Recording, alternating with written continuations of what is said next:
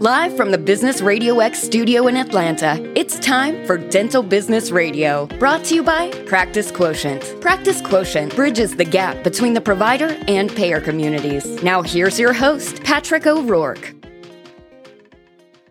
Hi there, friends of the dental business community. This is your host, Patrick O'Rourke, and I have a special edition of Dental Business Radio today had a recent conversation with Dr. Mark Cooper about medical dental integration and some of the research that he has seen and his initiative to get together a conference of the leaders on a national level in 2021 to help push the conversation in a meaningful way forward. I'd like to share that conversation with you now.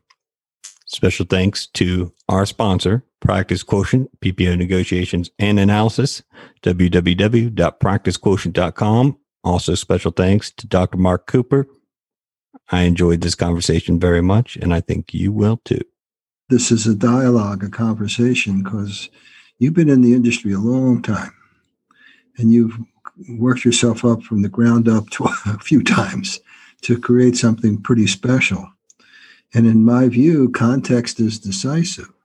So here we are having a contextual shift in the industry that you make your money and you pay for your bills and you, have all this stuff that you emanate from.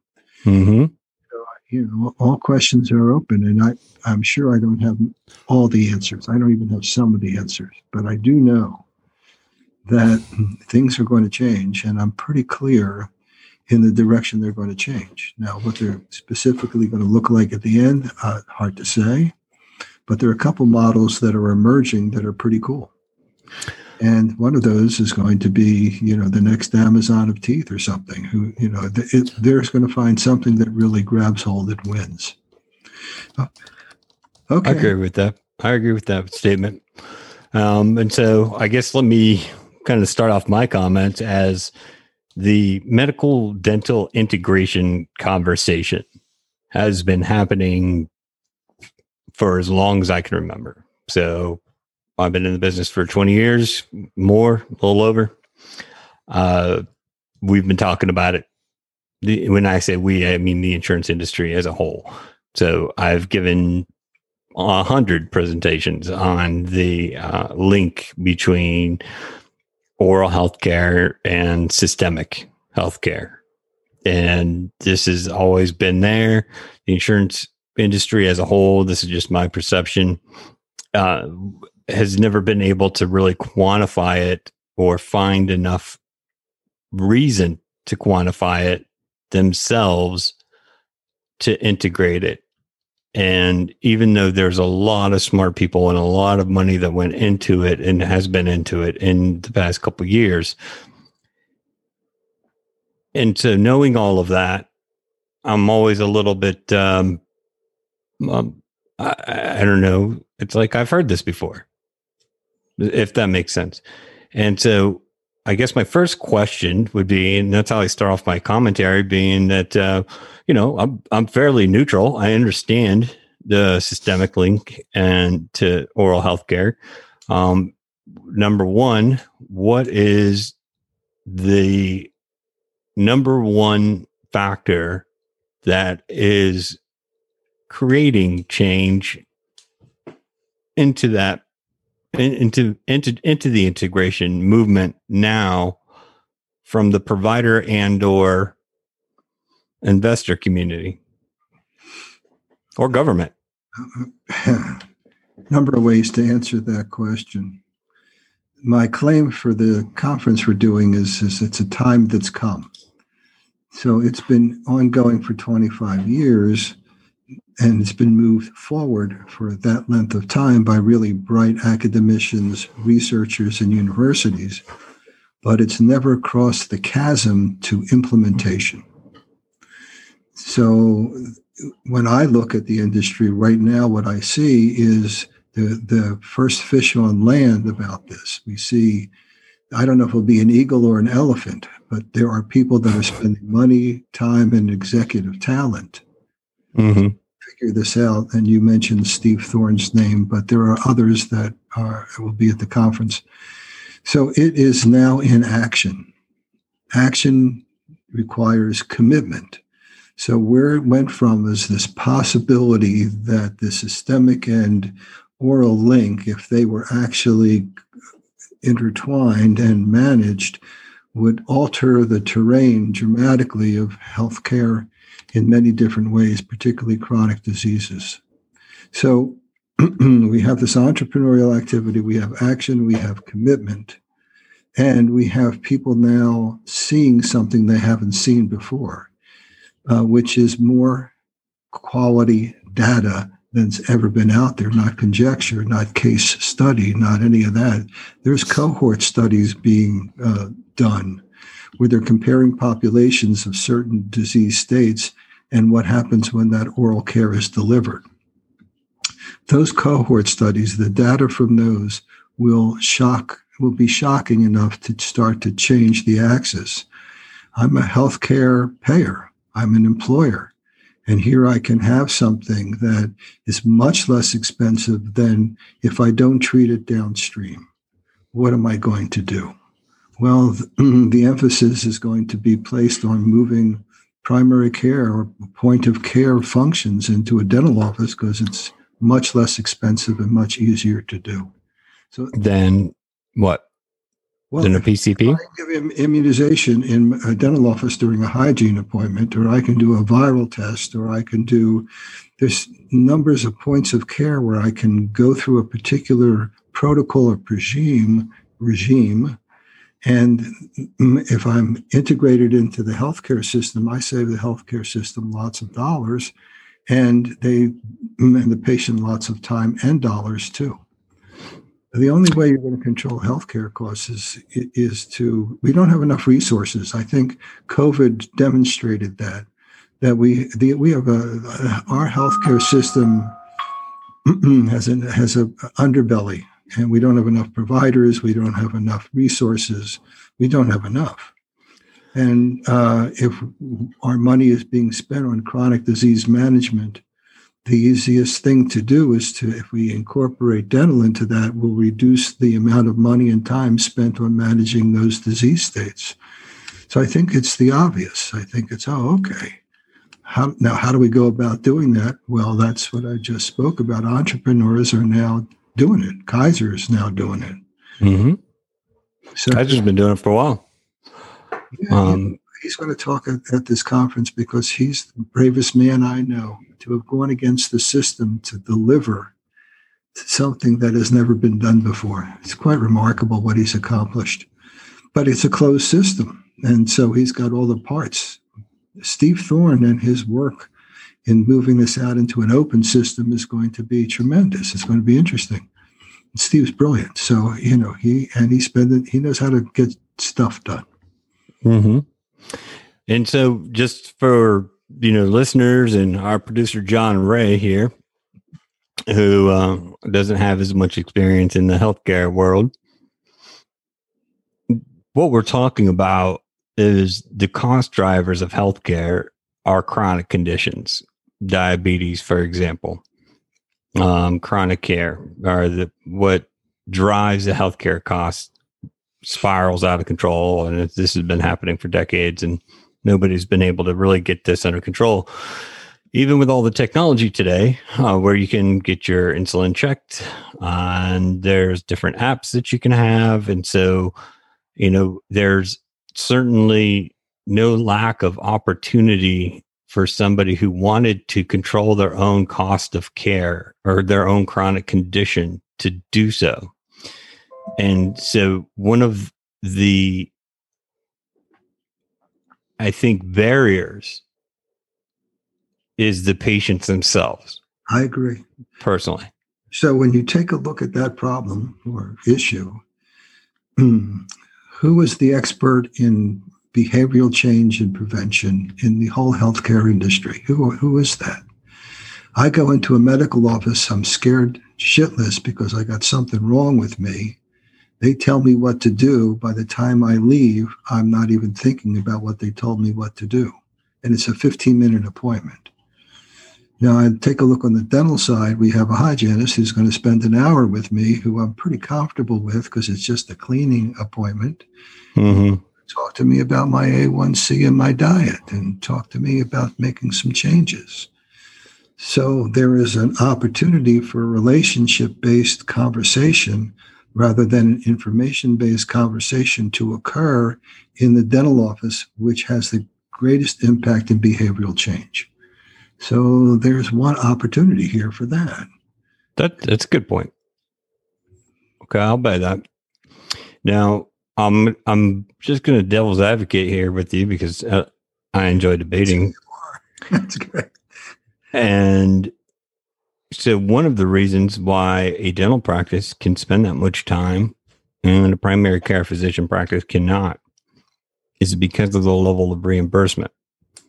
And so, the primary care physician practice, by and large, are tied down because of consolidation in the healthcare payer space and because of the ACOs, because of Medicare, um, being an artificial um, draw or a, a, floor or a ceiling, however you want to look at it, um, tying healthcare or the reimbursement rates to Medicare, which was never intended to do. That's what it's become. And so the concern from a financial perspective, in a business perspective, that I would have is right now we have a group of uh, you know an organization like the ADA we have dentists we have a discipline. And what they're doing is good and yes they have time and they're de- delivering quality of care because they have the time is they're able to do that. Um, you know if you tie them into the medicare type system you know uh, i think that it will look a whole lot different it won't we won't be talking about the same thing. It's like you know wouldn't it be great to have that SUV but we you know we're going to be paying mule prices for it? Does that make sense? Yep uh, i'm engaged in the same issue that you are. How are dentists going to get paid if they move to a more medical model one of the things that's mm, floating around is the cost savings to the system. Just take a diabetic case that goes from, let's say, 7,000 to 2,000 a year because they're getting their teeth cleaned three times a year and they have that conversation with the hygienist about their self care. How about one of the things is to, we want a piece of the savings. Now, if you take a look at healthcare itself, like and, and you're knee deep in this, there is a shift to value based care, pay for performance, whatever you want to call that, is now beginning to emerge as one of the themes in third party coverage in the terms of the medical side. Uh, people do what they get paid for. It's pretty simple. Mm-hmm. We're paying people to fix things, not prevent things. Mm-hmm. As this thing comes into play, mm, someone's going to have to figure out the um, amount of money the system saves and parcel a bit of that out to the dentists so they're incentivized to keep people healthy rather than to fix their teeth. Mm-hmm. Mm, and, I, and you also mentioned Medicare. The people that I'm talking to think that dental benefits will eventually, in the next couple of years, be an expression of Medicare as well. And that will change a lot of things. Yeah, it certainly would. But the idea of putting additional benefits and costs into Medicare, that, and, and this is just my opinion, but right now, you know, when you, you look at Medicare, where I hear folks talk about single payer, I tell them we have single payer right now. All of us, we all pay into it. It's all on our payroll. It's FICA taxes. And we're all paying into this one payer system. And it's called Medicare. And it's for when you retire, you're supposed to have health care, right? And Medicare Advantage, what Medicare Advantage is, is that's when you know, the private insurance companies went to Uncle Sam and they said, Hey, Uncle Sam, you're awful at benefits administration, right? You know it. We know it. So for every dollar that you spend, how about you just pay us 95 cents and then we'll put everything that's in Medicare plus an advantage. And the advantage could be, you know, gym membership, dental, what sizzle, extra prescription, et cetera, et cetera. And this program has largely been very successful and now turned into a trillion dollar business with the, you know, baby boomers. And so this is big business. Now, but really, Medicare is that successful. Now, Medicare Advantage is successful, but if you look at a portion of what our federal government spends on healthcare, and then you look at the percentage of people that it covers. So, if this is our budget, right? Medicare and Medicaid are covering how many? 10%? Maybe? How much of the budget's already is spending? No, at least 20%, probably more. So if we want to cover 10%, but we're spending 20, then that's going to blow our budget. We're not going to have money for schools or roads or bombs or, you know, anything else. And adding a cost to it, it makes, uh, you know, I question that. It's a good question. I have the same question. However, if we look from a system viewpoint, and this, you know, when you're spending $3.7 trillion a year and it's not working, mm-hmm. maybe, just maybe someone will wake up and go, holy shit, this doesn't work. So we tried all these other things to make it work, one of the which you just talked about. Um, if we knew that dental interaction would save us $10,000 downstream, that becomes an attractive, low hanging fruit for us because I control regulations and I can mandate and license. So there are things that can be done if the government starts to move in that direction with Medicare. It will be interesting. We're not prepared for it. We are fee for service do the highest end care that you can do for the largest dollar. Mm-hmm. But that may not carry the day. The context, as I said in the beginning, is changing, and um, context is decisive. So I think it, it, things will be pushing and forcing their way to, hey, man, you, you got to do your job so I can save it downstream where I can keep people healthier because healthier people cost less. It's they do. I think that that's that's a valid point, and I think, and I don't I don't disagree with it. You know, you got to remember here, I'm I'm fairly neutral, so I'm just giving you my observations. The government, as the largest payer and as a taxpayer, frankly, you know, should they then mandate everybody go get dental checkups and make sure that people are you know, taking their diabetes and their insulin, and that we're setting up a different venue, if you will.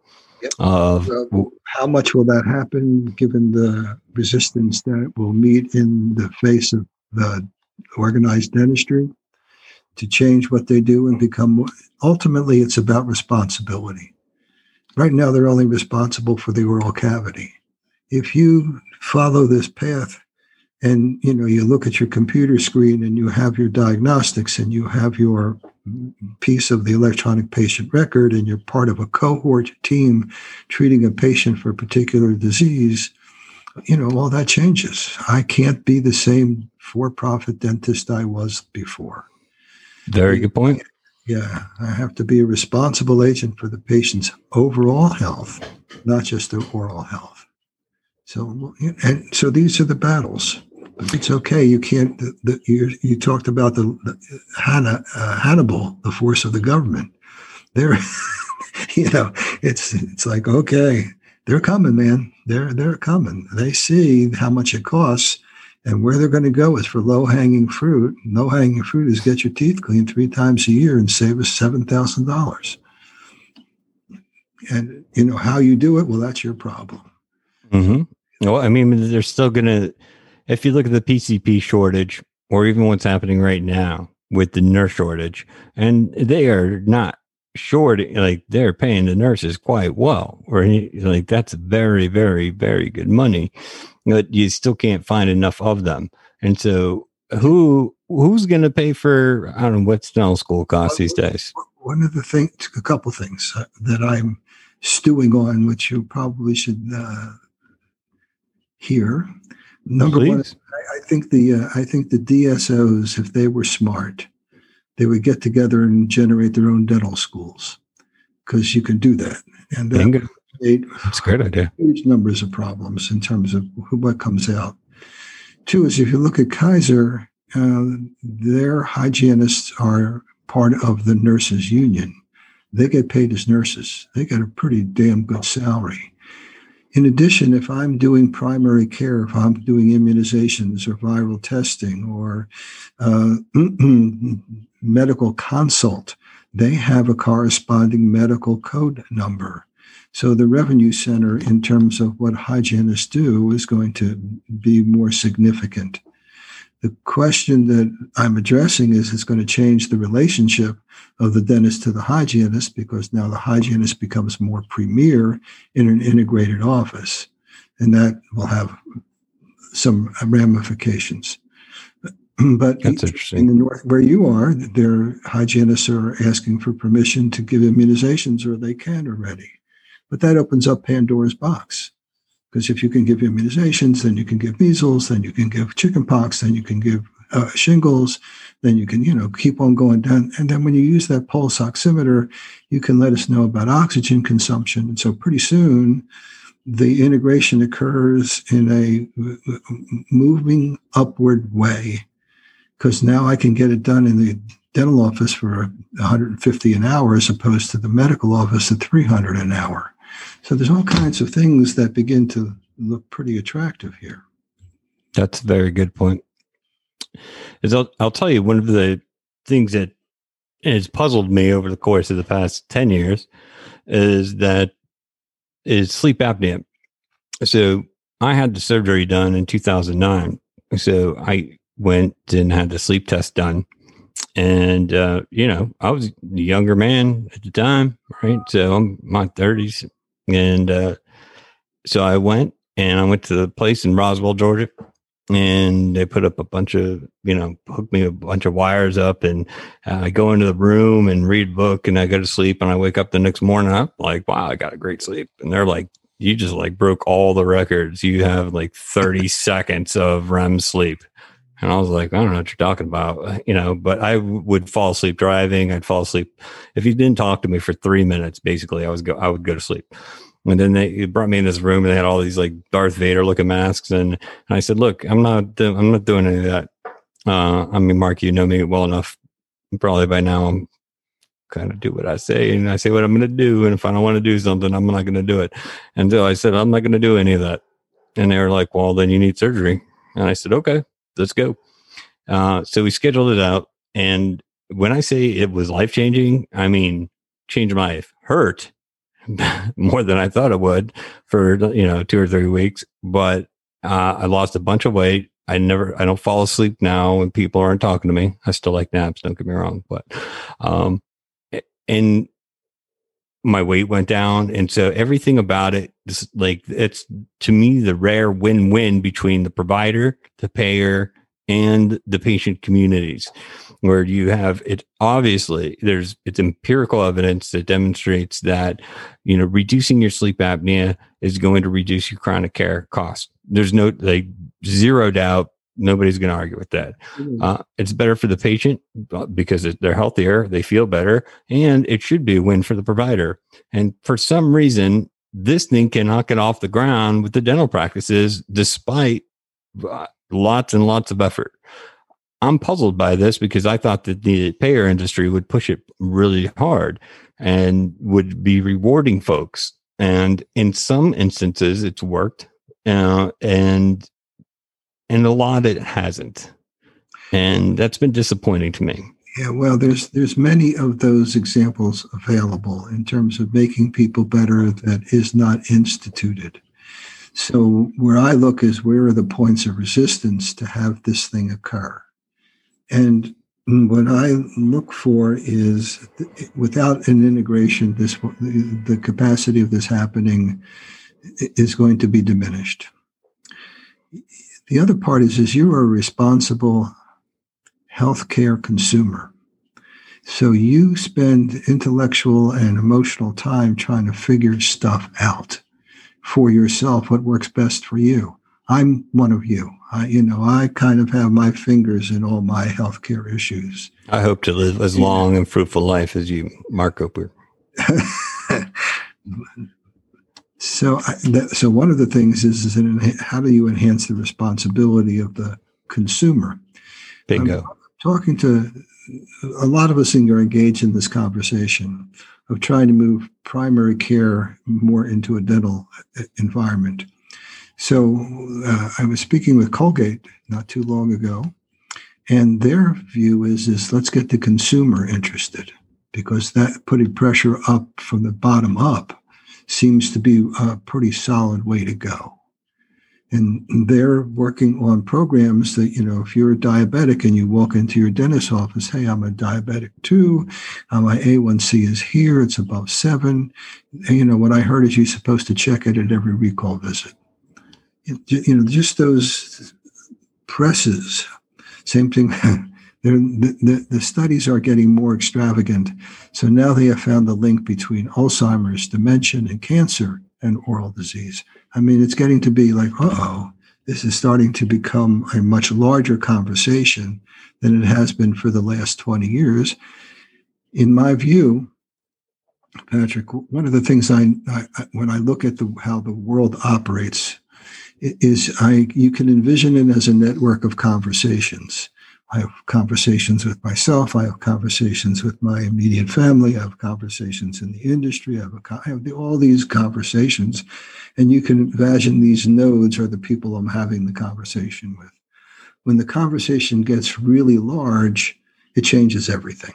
Cell phone, computer, electric car, you know, that's the stuff. I think this conversation is getting large enough to be able to impact the way things are. I don't. I agree with you, and I applaud you for putting it together. And you know, frankly, I'd like to, you know, participate. I'll be there. I want to hear what everybody has to say. You, you have you have a scholarship to be there. Oh, sweet podcast. Although you will have to buy me drinks and cigars. Beyond that, we should be fine.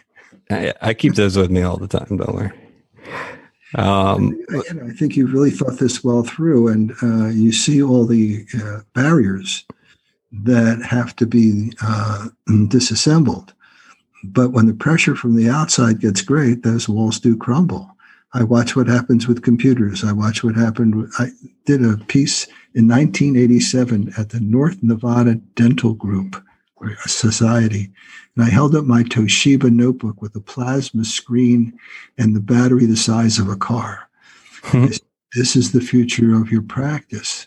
They all had five by seven recall cards. They all had paper charts. They all had all that stuff. That you know, they, they but when it changes, it changes. People are going to figure out how to make money at this. Yeah, the one question that I'm interested in too is, you know, I work with a lot of oral surgeons and a lot of other specialists in addition to just general dentists. And I have some clients that do medical billing and, and I know a lot of the other medical billing experts um, out there and we're we're on very good terms. Hu Hutan, Christine Taxin, how y'all doing? And um, you know, one of the things where those guys come back at me sometimes and they say, Pat, you know, you're always knocking at medical billing and I said, no, I'm not knocking it. I'm just saying that I don't see, you know, show me the money. I'll get Jerry Maguire here real fast. All right. Then that's what it all comes down to for me. Show me the money. Where's the money at? And now, uh, Hutan has, has shown me a few times, but it seems to be very regional. Um, and I know where the medical billing comes in with oral surgery. I've seen it happen too with them, and we have lots of them all over the country. And, but no matter what, you got to get you got to hire people to go chase down your 20 cents on the dollar now occasionally you may be able to be in a, an area like california or you have a partnership with kaiser and th- they are a little bit more flexible and um Thoughtful. what's the word i'm looking for logical um where they have they have more of an open mind and they're able to um, look at different ways that actually make sense to bring down healthcare costs because they're not stuck in the the corporate box, right? They're not just pulling a lever. Um, with all due respect to everybody in the industry, but the medical billing has not been the this uh, pot of gold at the end of the rainbow that so many folks tell me it is. Um, and then I, I mean, if I could do a Jerry Maguire dance, I would do it. Oh, um, and I've asked them, and they brought me to conferences, and I listened to everybody, and I said, "All right, so show me the money." And people kept walking up, and I said, "I don't see it. Show me the money." Um, and so I, I, I do have clients that have been successful um, doing that, but they do seem to be they're not the rule. Does no, that make sense? Exception at this point, but that is the way things happen. I, I look at the adoption curve as a kind of model that's pretty consistent. So where you live and where you work is you work with, you know, innovators and early adopters. And then you get them over the hump so that actually is, is implemented as so they become the early majority. There's enough of what we're speaking about in terms of integration of the early majority beginning to appear. You know, I think so. Actually, I agree with that. And you've got Kaiser, and you've got the Marshfield Clinic, and you've got Harvard Medical, and you've got, you know, they're they're. I hate to use the example, but you know, remember when the virus came, there was one little red dot, and then the red dots got larger and larger. That's the kind of how things grow here. It does seem to be reaching a, a bit of a crescendo. Yes, exactly. Mm-hmm. And then when Mark Cooper says, Hey, Pat, I want to talk to you about medical dental integration, I'm like, Well, good Lord, it is everywhere. You know, I, it was interesting. One of the things people have been working on this for 25 years. People, one of the entities have people that of the of the originating founders, three have died. You know, it's it's kind of like uh, uh has a whole history and a whole culture and a whole tribe. And then Mark Cooper walks in, and you know, it looks like a carpetbagger just walked in and wants, you, and wants to do something. um, I'm really committed to altering how dentists are, who dentists are in the world. They, are under, they underestimate their value. And uh, I'm a dentist, and there's something uh, mm, uh, and I'll use a word I often use ontological. There's something about the way they could be in the world that would make a huge difference to the health of, uh, uh, of the of the country. And boy, wouldn't that be something if dentists took on a greater responsibility and capacity to contribute to the system so it worked better and people got healthier? It's not magic. So that that's my that's my mission right now. And you're, and interestingly enough, you're going to help me do this because you're working with good people that ought to be, they're going to be invited to my conference now that you have a scholarship. Um, that, you know, what does that come with the presidential suite? Uh, almost, uh, uh, except it's in the basement, but that's okay. no windows, presidential. Suite. As long as there's indoor plumbing, I'll be all right. Oh man, so thanks for having this conversation. I think it's useful. I think you know it, it really will have people think. So my prediction is 2030, 31, the whole thing will shift. And um, I do believe, for at least from the rumors I'm engaged in, the gossip I'm engaged in, that um, Medicare is going to be somehow included in dental benefits somehow, because it's just. Yeah. I know some people lobbying for that. Yes. You know, but it's there's a lot of other motives for that that uh, I don't think would be appropriate for this particular show, but I'll I'll share with you. Maybe we do another show. Um, but there's a lot of reasons that folks want that to happen that aren't as altruistic as your motives Exactly. You know, for them, it's it, it, it, greed and profit driven is okay. I don't mind that as the third legs of the triangle. I just want to put that third leg in there pretty solidly so that dentists don't get screwed. That's part of my mission here. It's like, boy, if they're not at the table, if well, that's definitely where I, you and me are uh, copacetic on. That's, that's our mission, right? So if you want to include our clients and maybe even you know some folks that aren't our clients and just people that I talk to, you know, uh, it's well if you want to include the provider community and we're the bridge to the provider community. Our job is to protect their interests. And a lot of the stuff that you're talking about payer community they don't get. And so i mean you guys have to articulate it to me so that i can then you know interpret it. Um and well that that's the purpose of our conference is to get those guys in the room guys and gals and have this straight conversation. Here's what causes this number one is the science has really pushed forward to understand the periodontal infection or inflammation and its interrelationship, well, how it works the way it works, and how it works with the vascularity and the kidney and the heart and the, all these things is is really interconnected to, to having a uh, gingival inflammation. So and, then, let me ask you just kind of a clinical question, as you're a clinician. And so you're looking at that data and it impresses you. And you know, I'm a data guy. I'm an insurance guy. I, I, look at trends, but I'm I'm not clinical. And so, to me, the the question sort of in the back of my mind was: Is this because are they having periodontal problems because of the underlying chronic condition, or is the periodontal problems one of the causes of the chronic condition? Um, where they are now in terms of the research, as I understand it, is they're calling it bidirectional. You know, they occur concurrently. To find out which is the initial causative agent is the next round of research that needs to get done. What they've noted is, is that the same that if you look at the inflammatory response, there is something that happens called cytokinins that's pretty popular since COVID came. One of our uh, people calls periodontal inflammation, infection, a COVID storm because it produces all those things. And then the research shows that those cytokinins get into the bloodstream and go to certain organ systems that have weaknesses or, or have infection going. So right now it's looked at as a bidirectional thing. If you've got one, you've got the other, and that they it's the it's the vicious cycle. They both contribute to each other's disease state. W- which one initiates it? I think we're probably ten years away.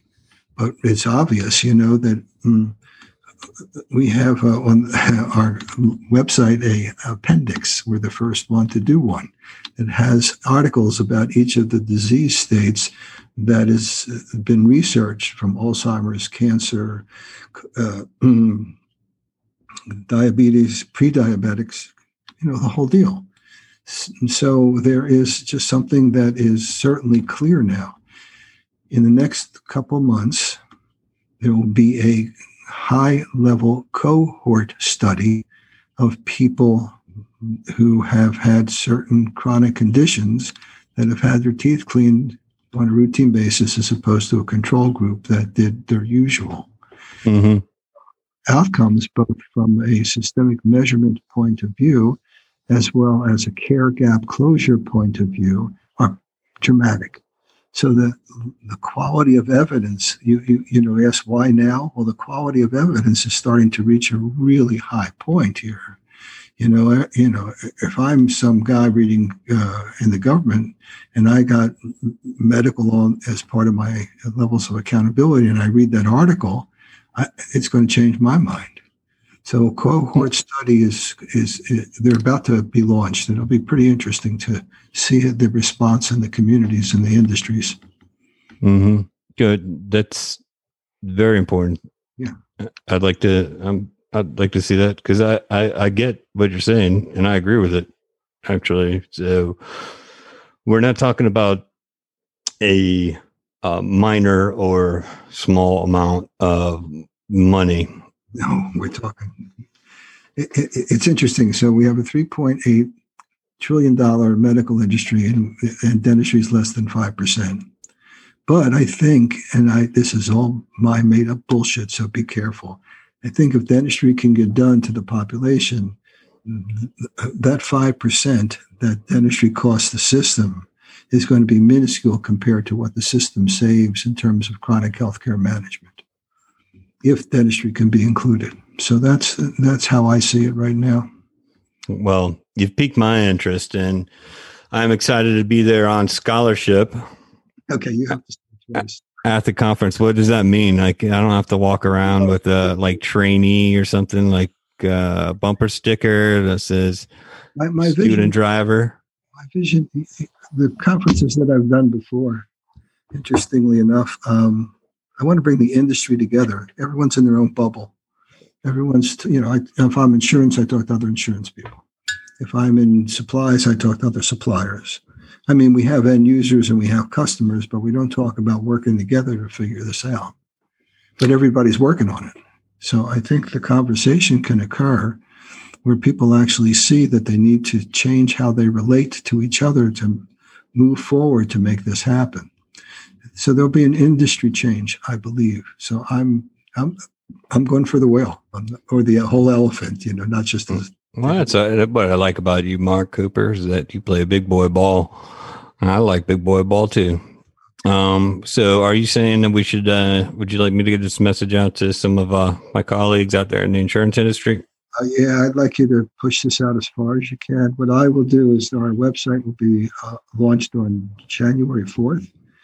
We've been sending out little uh, ch- MailChimps. If you've gotten them, or I'll send it back to you uh, so that you can send it to them. That has what we have is called speaker trailers, so they can get a sense of the people who are going to be speakers there. Mm-hmm. Um, so you'll have something to push out for them. Yeah, Patrick, you know, I the first time I met you, it was like a surprise, and then the second time we did this thing with another dentist, which was a surprise. So you are just a man of surprises for me. So is that good? I want to thank you for that. I, I no, it's my my pleasure. Uh, it's all, it's always a pleasure talking to you, Mark Cooper. Um, I like what you're doing. I like your chutzpah. I like your mission, and you know, I also admire your passion a lot. I do. Um, well, and there it is. That was my conversation with Dr. Mark Cooper. Big thanks to Dr. Mark Cooper NBC Consultants and our sponsor, Practice Quotient, PPO negotiations and analysis, www.practicequotient.com. You can also call their offices at 470 592 1680. That's Practice Quotient, PPO negotiations and analysis. Headquartered in Georgia, national that specializes in top tier compensation for top tier doctors. Thank you so much. Thank you for listening. Until next time. This is your host,